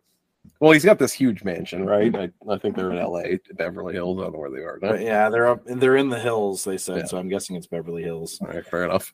Largest house in the block. Okay, neat. Neat. now think about this this little this little league team that he makes the all star team for. If this is like you know Beverly Hills or whatever, and this is like, how, what, what are the kind of kids are on this team? Bunch of bunch of rich snots is all I'm saying. Yeah, probably. Um, so then we get a call, and Margie died, Mm-hmm. Which is and I'm just like, how is Della still with this freaking guy? And she's like, we'll send we'll send him money. He's like, no, I already sent him money. yeah. She's like, well, this is good. I'm glad that I'm married to just you and you have uh, nine other families. But then Yeah. again, he didn't say way back back at the beginning. I don't know if I'll be a good father. My father had three families, so he had to keep up the family tradition of having three families. I guess I don't know. Well, here's here's the part that. So I get that Margie was a real person, and Mhm. You know, really in his life and everything. But if I'm writing a movie and I've got this character in it, I think I would look at the script and be like, "What's the point of this character?" Mm-hmm. I don't know. Yeah, she doesn't. I mean, she's she's There's there. She, there's an issue. They right hit the road jack. She dies, and just I keep looking at it from from what's her face's. I can't remember her name. Dellaby. Her yeah, her perspective, and like, oh, I now have to watch you be sad that your mistress is dead now. The yeah, mistress exactly. who you got addicted to cocaine and or I'm sorry, heroin, and now she's dead. So yeah, my feelings are very fun right now. Yeah, no kidding. And then and then immediately we go to uh him telling Jeff that you were that he was stealing from him. Mhm. Which I'm like, was he? Yeah, I, I still am not like clear on that. He's like, got- I got a business loan. hmm Yeah, I, I wasn't clear on that either. Um, not even sure how Ray was supposed to have known. And Well, I he think says- Joe told him is Oh. what my my guess was. But anyway, Well, yeah, so okay, but uh, yeah, I didn't like. The, and she's like, I don't believe it, and like I, I'm kind of sitting here going, I don't believe it either. yeah, me too. But Actually, there's I'm no with her. closure on that either. Yep, we're just sort of that's enough of that. No more Jeff. Even even with the happy ending, just you know, I guess Jeff is just gone. Yeah, We'll miss you, and Jeff. and so now he's uh well he gets arrested again, Yeah. right? And and uh yeah, so I guess he's he's he's gonna go to rehab now, and then we get the ubiquitous withdrawal scenes for Mhm, somebody who's been addicted.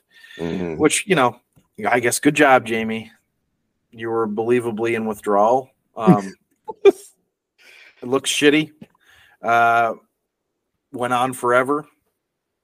Yeah, really did. I got a little bored of it actually. I was like, all righty, we get it. We Yeah. really need we're we're okay with less as far as unless the point You got a two and a half hour movie here. Maybe cut half, like you know, cut ten minutes off of the him shaking in bed. Mhm, You know, mhm. All we need. I'm need to do cold. is I'm hot. I'm cold. I'm hot. we could, um, like we know we've seen this before. You know what I mean in movies. This isn't, and it's not like this is Trainspotting where the whole point is how hard it is to kick heroin. Yeah. So I don't know.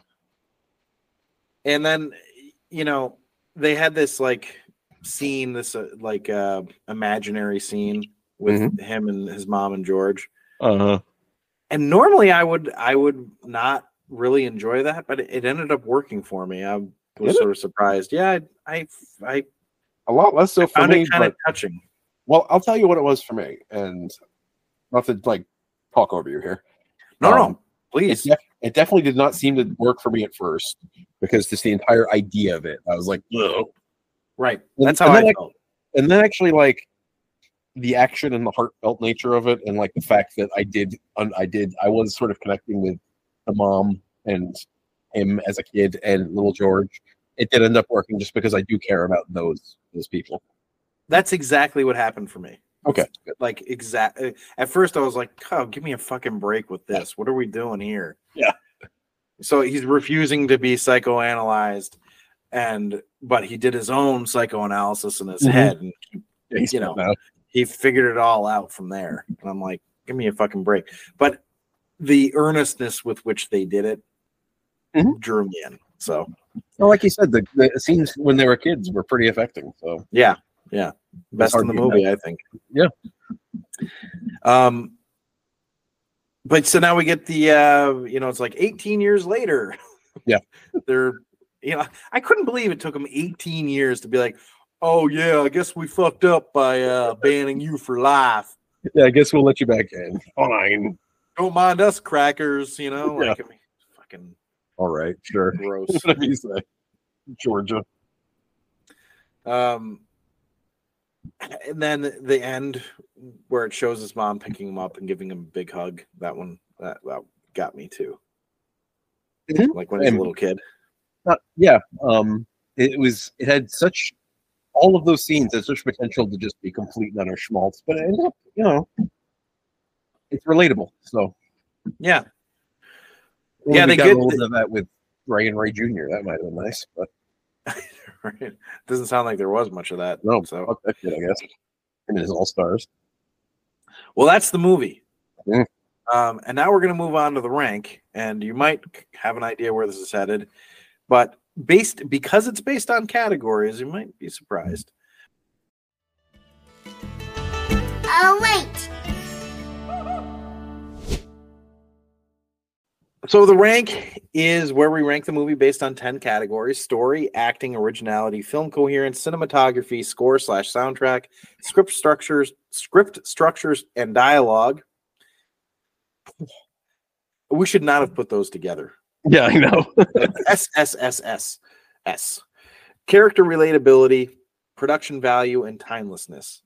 If we do it on a scale of one to 10, one being the worst, 10 being the best, we are starting with story. And Zac, you get to start. So for story, I gave it a seven. Um, so you can't like change someone's life to make it a better story. So just because if I don't like the way a person's life went, that doesn't mean they can go back and be like, nope, this is he's a different person now because Zac didn't like it. But they also it'd be nice if I could just go back in time and be like, no, I'm gonna make him nicer. Um, and but also like you do need to change some things for for entertainment since we're making a movie here. Um, but like this one for me, a lot of the story didn't work, and a lot of what they changed, um, just through either I looked it up and you know it looked like this was a little different from the way it was, or just obviously they changed it because that's not how life works. Didn't Right. totally work either. Like so, I, I wish they had changed a little bit different things than they changed.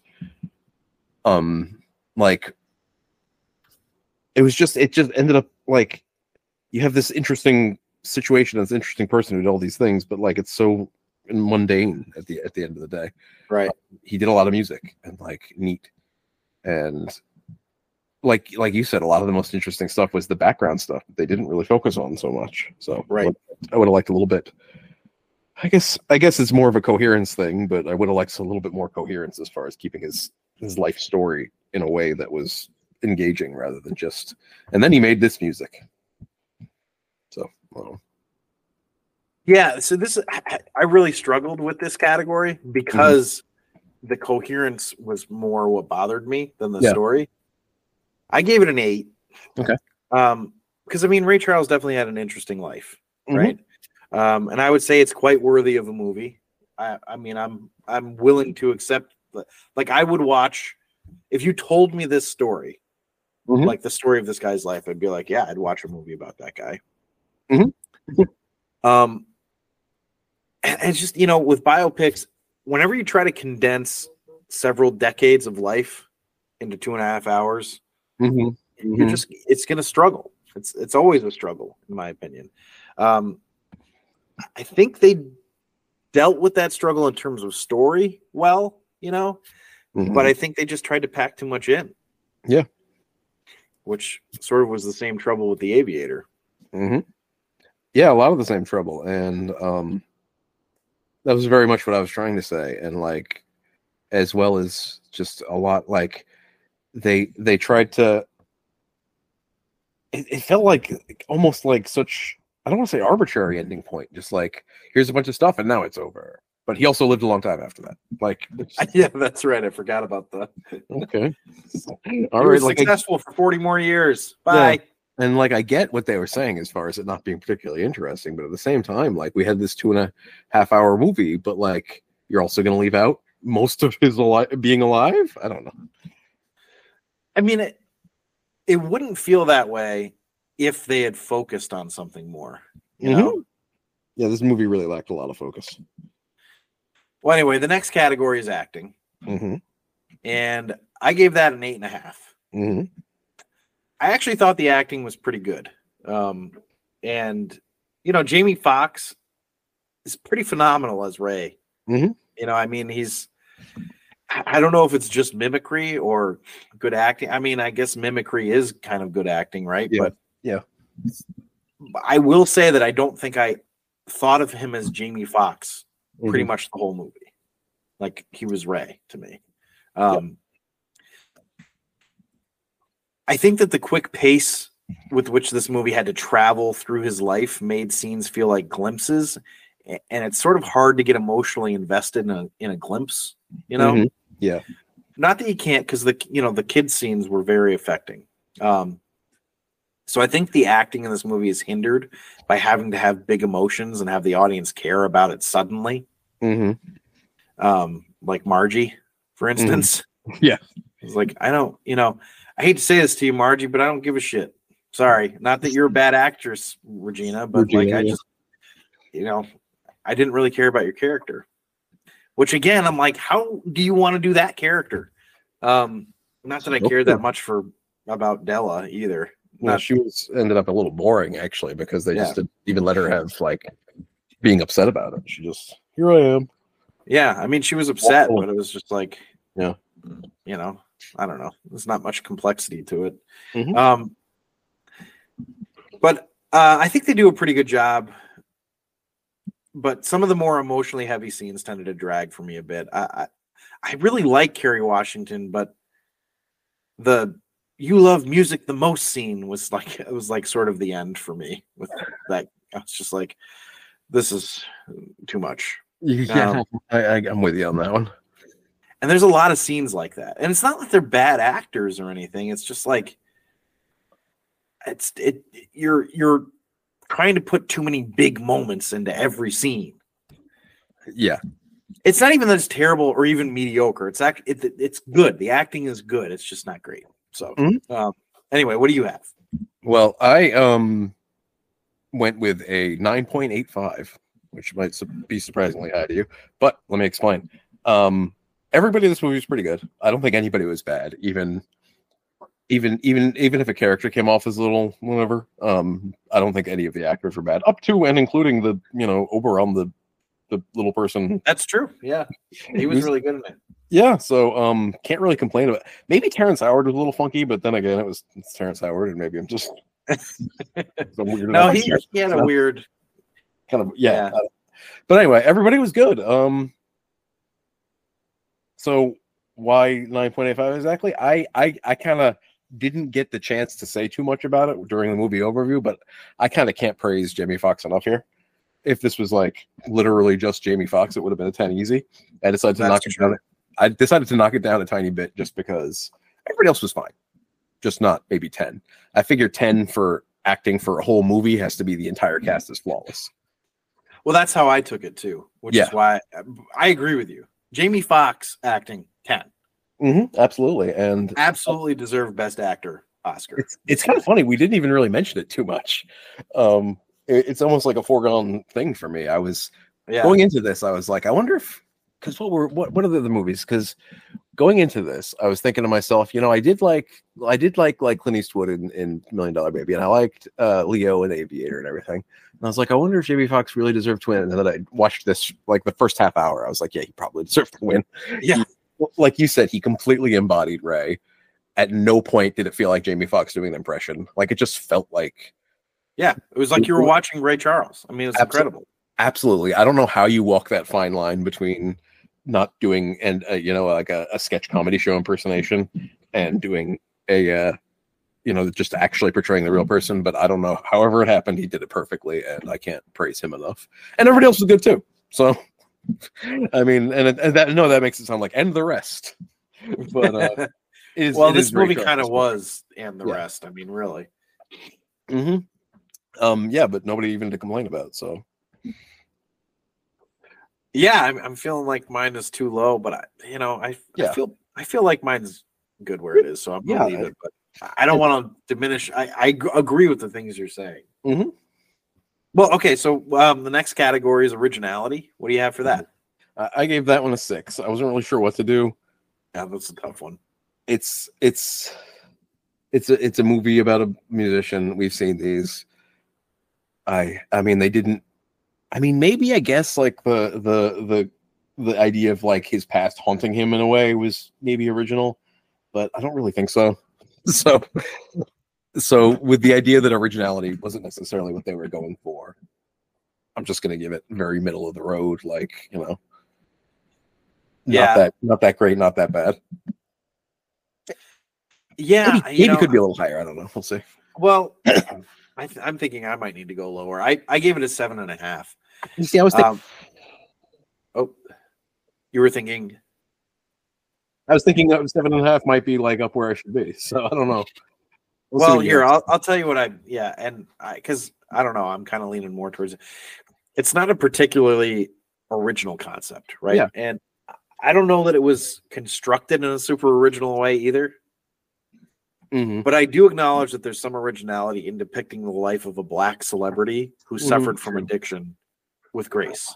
Yeah, that's actually true. Um, Um, but yeah, I think they could have easily vilified him, you know, uh, because he definitely made a lot of mistakes in his life, but they didn't. I mean, they didn't really vilify him. And there's he, he doesn't look good in it, but he doesn't Mhm. look like a villain either. yeah, Um, they just told the story, and they left things somewhat ambiguous for people to decide on their own, which Mhm. I also thought was kind of original. Like they didn't, you know, shit went down with Margie. Feel how you want to feel about it. Shit went down with Jeff. Feel how you want to feel about it. Shit went down with Mary Ann. Feel how you want. Like so, it was very. It felt very left it to the audience, which I think is kind of a cool concept um, to have in this type of movie. yeah, so- absolutely. So that's why I went a little bit higher than middle. That's fair. Actually, talking about it made me feel like I have the right score. So I think Yeah. I'm good with it. Yeah, I think I'm good with with mine too. Actually, we'll just we'll just leave one on the higher end, one on the lower end. Yeah, I think that works. So all right, so now we go on to film coherence, and uh, I gave that a seven. Mm, I I was really having trouble with this category. yeah, So this type of movie is always going to have trouble with coherence every time because you know the movie will always feel jumpy when you're trying to condense so much time. Every scene has to deliver what he was thinking for a particular song or an epiphany that led to the next step and whatnot, right? hmm So that's just not really how life is, and therefore always feels a little uh, incoherent. Um, I think they made a good choice on focusing on just two decades at least. Um, I think they could have even narrowed that scope further, and it would have been better. But it just felt like many many scenes were very contrived. hmm If it if it weren't his real life, I would say we didn't really need the Margie character in the movie, as I was talking about earlier. Like hmm I would get it if they decided to say her death was the cat. Like if they said, okay, this was the catalyst for him deciding to clean his act up. You know, Mhm. she overdosed. Um, but they that they didn't. So her death was just like, oh, he's sad, and then Yeah. they, that's it. You know, and like, I don't know. um, The he loses Jeff, but like, what? He just moves on. I, I don't know. I guess I'm like. I I- these these characters become sort of superfluous, and I, I realize it's just his real life, but we don't necessarily need to have every character that was in his life Mhm. if they're not going to impact the story. Yeah, just because they knew somebody doesn't mean that it's like, you know, important for us to know about in the the Right. limited amount of time we have in this movie. Exactly. That's so that's where I was struggling, but I'm curious to to hear what you say because. uh, well, anyway, what do you have for film coherence? I was struggling even more than you were apparently because I ended up at a uh, six point seven five. Um, I really didn't care for a lot of the way that this was put together. Just the, the decisions I think that they made for where to put everything and just everything else Yeah. just ended up feeling kind of a mess to me at times. Um, Just jumped around so much. You like never yeah, felt like you were. Yeah, just I understand the going back to his, his childhood at key moments and everything like that. It just felt so so messy. And to what you were saying, as far as like, yes, you you focus on a time period, you focus on a thing, but like, it just it, it also wasn't focused on anything. It was just here's a bunch of stuff that happened during this part of his life, and that's that with no real coherence. And like, I don't know. It, it just it it it didn't. I, I wasn't really getting anything from it except for that this happened, this happened, and this happened. I don't know. yeah. No, I, I'm with you. Um, I yeah, I struggled with it too. I I don't think it's incoherent. Mhm. So I I don't want to give it below average. I, I guess I'm fine with where we're. I think seven and six point seven five is fine. Yeah. All right. Well, let's move on to cinematography. What do you have for that one? For cinematography, I actually gave it a nine. Um, we haven't talked about this much. I really loved the way that most of this movie looked. I actually went and looked up the cinematographer, not someone I know of. He also was the cinematographer of The Pianist, um, which we'll get to if we ever do that year because it was nominated. Um, which is also just a very nice looking movie in much the same way. Uh, I, I really liked the way the way a lot of it looked. It was a lot of it was very crisp and very beautiful, and um, a lot of it was inventive in a way that actually worked for me. Maybe maybe even though Ray can't see, we're sort of getting this sort of dynamism into you know this dynamic look into his mind or the way he's putting together music or something like that. Just the very first scene, like everything reflecting off of his sun, off of his glasses. I think they in the opening sequence there was a little motif of that. It was, uh, I mean, a lot of it looked really good, and I was, I was always visually interested, even when the content was like, okay, let's move on. Wow. Okay. Well, that's That's now the- I feel kind of bad. no, it's you know What what what what did you give it again? What score? a nine. Oh, well, I gave it a six and a half, Okay. and I'm feeling like maybe I missed some stuff. I I think I got too like annoyed with the jumpiness and stuff, but mm-hmm. No, yeah, I was, I was very annoyed at all that too. So well, I just don't. So for me, I was like, I don't think the cinematography really blew me away, but Mhm. like it was okay, nothing wrong with it, but they didn't really like. I just felt like they weren't. You know, they weren't really doing many unique steps or Mhm. interesting things. Um, I liked how they depicted him starting to go blind, though. I thought, Oh, yeah, that was pretty a good, nice yeah. touch. Um, I'm feeling like maybe I should. You made a lot of really good points. Uh, uh, I, I'm going to actually increase mine. I'm going to go seven and a half okay, because I think, I think I let the annoyance with the story override. Um, it took away from what I was experiencing visually. So, all right. Well, anyway, the next category is score slash soundtrack, and I gave that a ten. Mhm, mhm. It's probably not fair. This movie is made to have a ten in this category, yeah, you know. But I could listen to the soundtrack, the soundtrack of this movie, like all the time. Yeah. So, ten. What about you? it, it's funny that you gave it so, so just like, yep, it's a ten because you know what, I gave it a ten because yeah. I actually wrote this. I wrote the 10 here like Yeah. 40 minutes into the movie. I'm like, okay, well, this is a 10.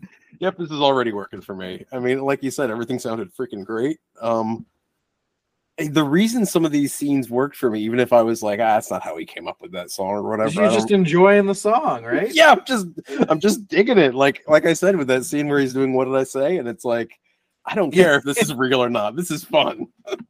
Yeah, exactly. So I mean, what am I gonna do? And I think I think they made the right choice to not try to have Jamie Foxx imitate him singing. I'm sure he could have done a, a passable job, but come on, let's just. It's like it's like when people complained about Rami Malek not doing the Freddie Mercury singing role in Bohemian Rhapsody. It's like some singers you just gotta. It's nobody, nobody's gonna be able to sing like that. It's fine. Right, exactly. Well, we definitely agreed on that one. I Yeah. thought we might. So, next category is script structure and dialogue. So, what do you have for that? Well, this one went along with my coherence one. I I, I gave this a, uh six and a half. Um, I guess the dialogue was all okay. I presume that that is pretty accurate to how he talked. Um, my assumption is at least. Um, if I, I mean, you know, I don't know what people's what people what slang people used back then and everything. Some of it sounded a little like jokey, like if Yeah. I was going to pretend to write like a, a singer from back then. Or it's, you know, Yeah, exactly. It reminds me actually of how do you remember in Wayne's World 2 when Wayne is um he's he's meeting Jim Morrison like in the desert because it's like his vision oh, animal yeah. Morrison. Yeah. And there's a part where Sammy Davis Jr. is there. And Sammy Davis Jr. is being so cartoonishly like, I gotta go, man. There's just some cats I got to hang with. And like, this is what that struck me as sometimes. I was like, oh man, is this real? But again, I'm going to assume that's how he actually talked. But I really think that this could have been put together in a better way. I'm not positive what that is yet. Maybe get back to me in a in a little bit. I'll put together a better treatment. I'll do. We'll we'll have a script doctor segment, maybe. Well, I gave it a six. Okay, it's probably pretty similar. Yeah, I, and you know what? For me, so the dialogue's fine. I'm, you know, I didn't have an issue with that, but the structure hmm is what really bothered me. hmm Um, I I think they just could have focused more, and we've said that like 15 times already. Yeah. But it was just very jumpy, and Yeah. it's hard to do in this type of movie, and I I get it. So I feel bad to say it, but it's just we don't need to see as much as you showed us. hmm like poor Jeff and Margie. They're just they're just here and gone, and oh well, you know. Just, Mhm. you could have cut a lot of that stuff out and just really focused on the relationship between him and his wife, or him and his family, and then you know how it co- how it relates to his growing up, you know, and that kind of thing. So I don't I don't know. I don't know that what the fix is for it, but it definitely just didn't hit the right notes for me, which is No, funny. it didn't hit the right notes. yeah. Um, all right, the next category is character relatability, and I gave that an eight. Mhm. Um, I empathized with the characters. I can't imagine being Ray's wife. Mhm. Uh, seems like a shit gig. Um, I, I don't know really. I don't really know what to say about this category. Actually, um, it's it's really kind of all about identifying with Ray, and I guess I did. Yeah. So, what do you have for this? I, I gave this an eight for much the same reason. Not really gonna retread the ground. They did a they did a good job of you know, Ray comes off like bad a lot of the time, but at the same time you kind of get who he is and what the situation he's you know, the way his life is and everything. And you get I kind of get a lot why people are sticking with him, even though even though he's acting like that. And I get you know the the the, the, the where where he came from and i think that they did a good job like we were talking about with at first i was skeptical of the mom but then Yeah. i really i really understood where she was coming from like Yeah. you know how difficult that was for her and everything so i thought they did a really job of that Yeah. I you know honestly we, we're talking about the tour de force of Jamie Foxx. yeah i know and then we're doing But a lot actually- of complimenting and what's face. Yeah. Um Sharon, I think her Sharon Warren or something like Mhm. that. She was excellent. she didn't even know she was acting Yeah. And you know what's funny is so one part of my complaints about this was that they had to do a lot of heavy emotional lifting in in glimpses, right? But I mean that was basically her whole role was just this intense role for every scene. Mm-hmm. but she really hit it out of the park. I thought she was excellent. Um, anyway, all right. So the next category is production value, and uh, what do you have for that? I I gave that one an eight and a half. I uh, thought that everything was very good and very convincing. And given that the budget was low, and just this one guy apparently could have gone and bought himself an entire, I guess, you know, house worth of, of Ray Charles pretend stuff. Um, maybe it just goes to show you what forty million dollars can buy. But they did a good job. Um, we were just talking about our uh, aesthetics and everything like that. And I just wanted to mention that some of my mid-century modern and uh, minimalist uh, ideals were pretty well represented in like the uh, the ABC offices, for instance, and Ray's Yeah. last house. So just want to mention. Top ten aesthetics. Yeah, check that out. Check it out. Required Um, viewing before you listen to Ray. What? It's required viewing bef- before you listen to Ray. They're gonna Sorry. view it? They're gonna well, they're gonna view it the way Ray would have. yeah, but Anyway. what did you give? Yeah, I gave? I gave uh, production value a seven point seven five. Mm, okay, okay. Um, I felt like they had a lot to cover in this production. you Mhm. know, and I'm sure it wasn't easy, but there were more than a few times where I definitely felt like I was looking at a movie set, Mhm. Yeah, which yeah. that brought down the score for me. So, and I, I already mentioned the the one that like really stuck out to me is when Bokeem Woodbine's looking out the bathroom, and I'm like, got it, we're on a set, you know. Understood. um, but yeah, that's pretty much it for me. Just there was a lot of times where it just felt very like it, it just kind of took me out of the movie sometimes because I was like, okay, yeah, this is this is 2004, got it. Um, anyway, that's it. So timelessness is the next category, and I gave that one a 9.25. Mhm. Uh, I think that this being the definitive work on Ray Charles gives it a, a bump up, but really it's Jamie Foxx's performance. Mhm.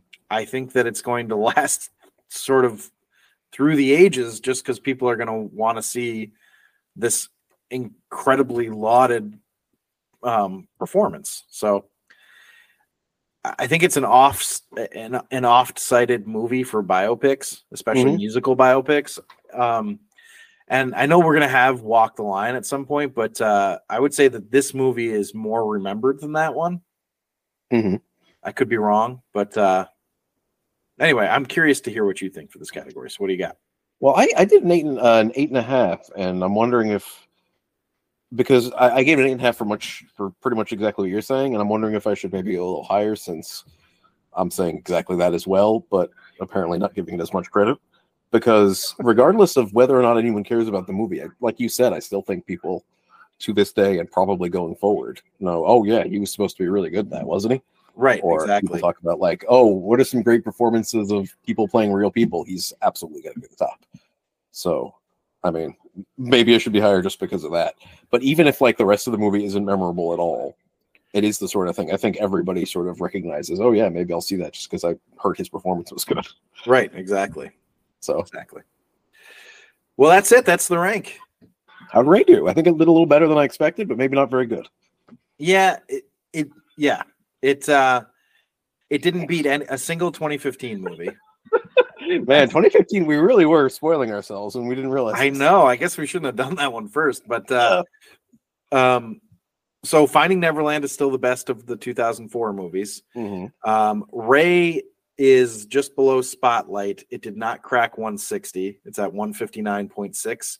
Mhm. But um Million Dollar Baby and The Aviator are still in the 140. They're low 140s, 143.75 and 143.15. So it is uh Uh, better than both of those. yeah. Well, which is interesting because you know I don't know that it's really. I think the categories helped helped Ray a mhm. lot. Um, so yeah, I think so too. um, because I kind of I kind of put all three of those on the same level. I would say, yeah, probably. um, but you know.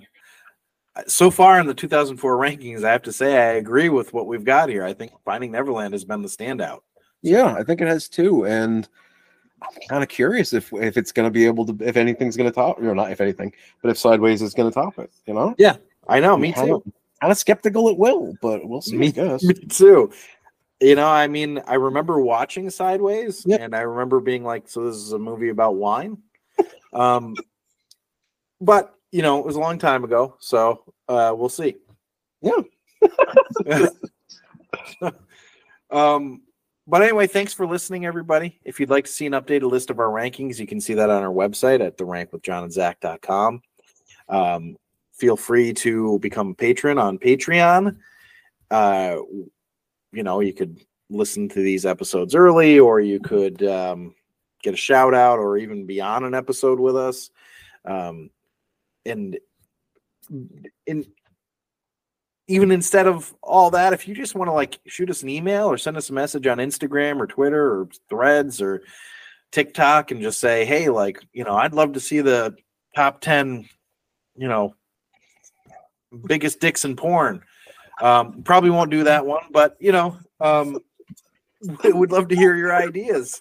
I don't, for, the, for the for the record audience, his mind just went there. I didn't say anything.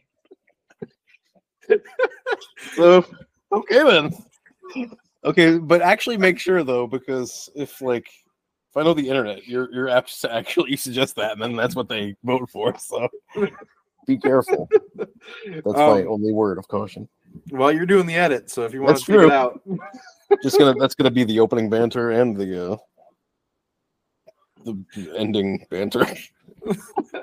well, yeah. So if you want to reach out to us through email, you can email us at the uh, the rank with John and Zac at protonmail.com. Um, Instagram, TikTok, Threads, and Twitter are all um, the Rank Podcast at the Rank Podcast or slash the Rank Podcast, whatever. Um, Patreon.com is also slash the Rank Podcast. But yeah, please reach out. We'd love to hear from you. And um, short of that, if you don't want to reach out, at least listen to our uh, our next episode, which comes out next week. We're ranking "Romancing the Stone" for our action movie series. This is the 1984 film starring Michael Douglas and Kathleen Turner, and directed by Robert Zemeckis. If the action movie series isn't your thing, you like the Best Picture nominee series that we've been running, well, join us in two weeks, and we'll be ranking Sideways, the 2004 Best Picture nominee starring Paul Giamatti and directed by Alexander Payne. Goodbye. You don't hate the road, Zac. Don't you come back no more, no more, no more, no more, no more. No, come back. Come back. Okay, I will. I, I wasn't going to, but you asked me.